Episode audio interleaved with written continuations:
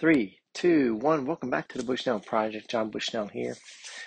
And we are trying to encourage one another to be in God's Word more, reading it, prayerfully reading it, reading through the whole Bible as often as you can, and digging deep into parts of it along the way.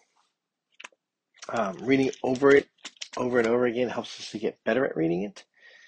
And so that's one aspect of it. It's just like exercise. The more you do of certain exercises, the better you get at them, and the stronger those muscles get. So we want to keep doing that, strengthening our walk with the Lord, strengthening our understanding of who God is and who we are in light of a holy God.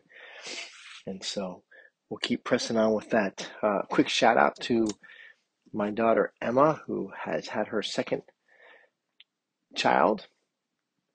And at the time of this recording, baby was actually born uh, many days ago. So, because of my travels, I'm doing a few of the recordings ahead of time.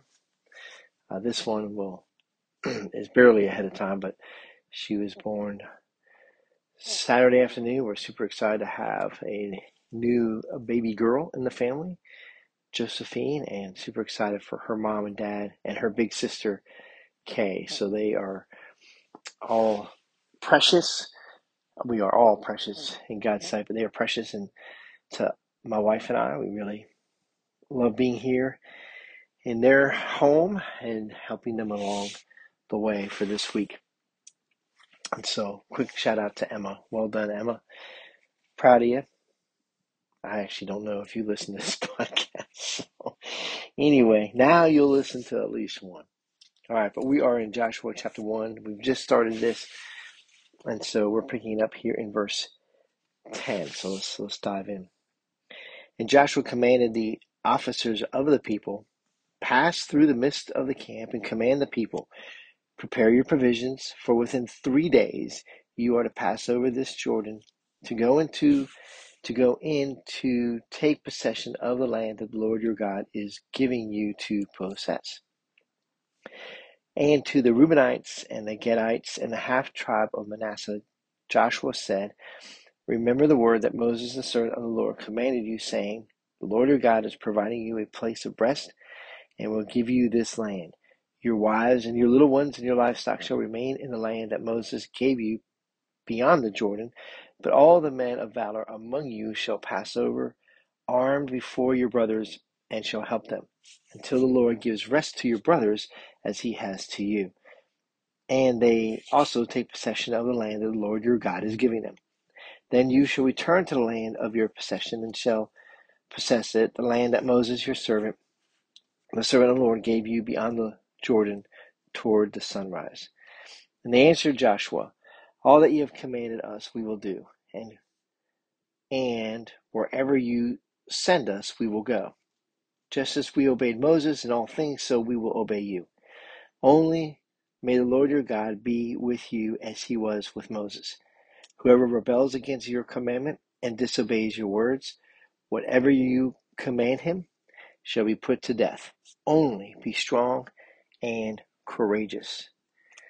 And that's the end of the first chapter of Joshua. So, a couple of things the, the three tribes there, or the two tribes and a half tribe, they have already settled into the land. Remember when they took the land from those other kings that they said, hey, this land is good for us. We'd like to settle here.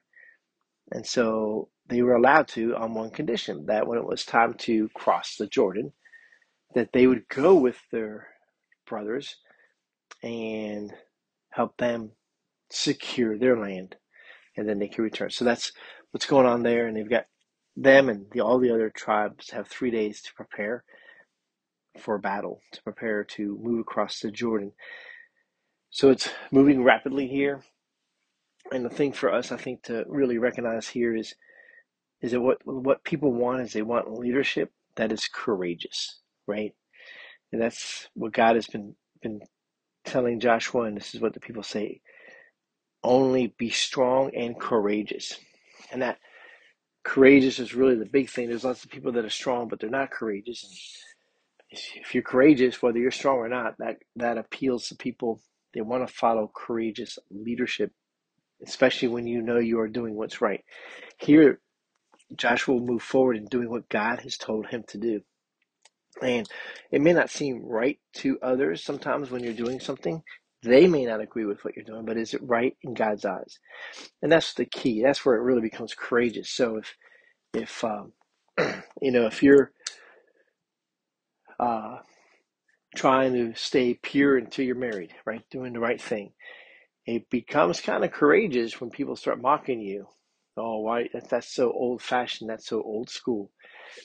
Or if you're going to raise up your children in a home where one of the parents stays home to nurture the children, you know, typically the mom.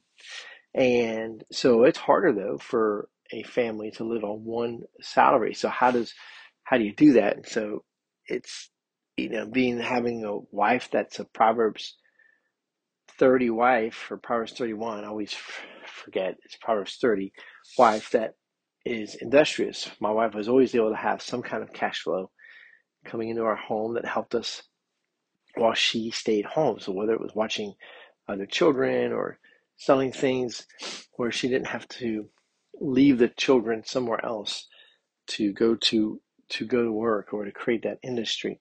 So that was courageous, very courageous, I think, on her part, very and showed her strength in ways that many don't really understand how hard that is to do. But for many, many women around the world, them raising their children and managing their homes and trying to make ends meet is very, very difficult, but they are doing it, and that's being courageous.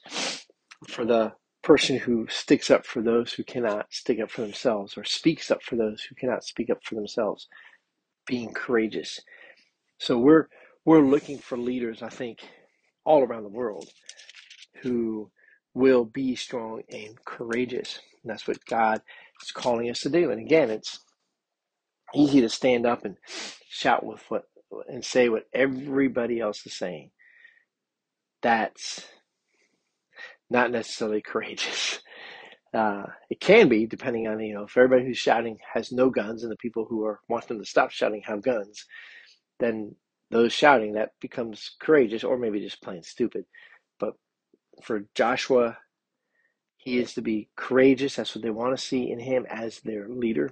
He's probably just a little over 80, as he would have been just around 40 when they spied on the promised land the first time.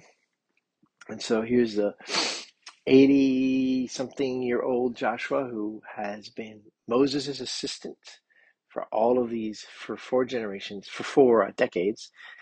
And um, now he is going to lead them. So he's he knows what the people have been through. They know that he knows what they've been through. Uh, they've all gotten very good at camping, and now they're gonna go take over some dwellings, take over some cities and some lands, and live the land, the, the life that's been promised their ancestors for well over 400 years. All right.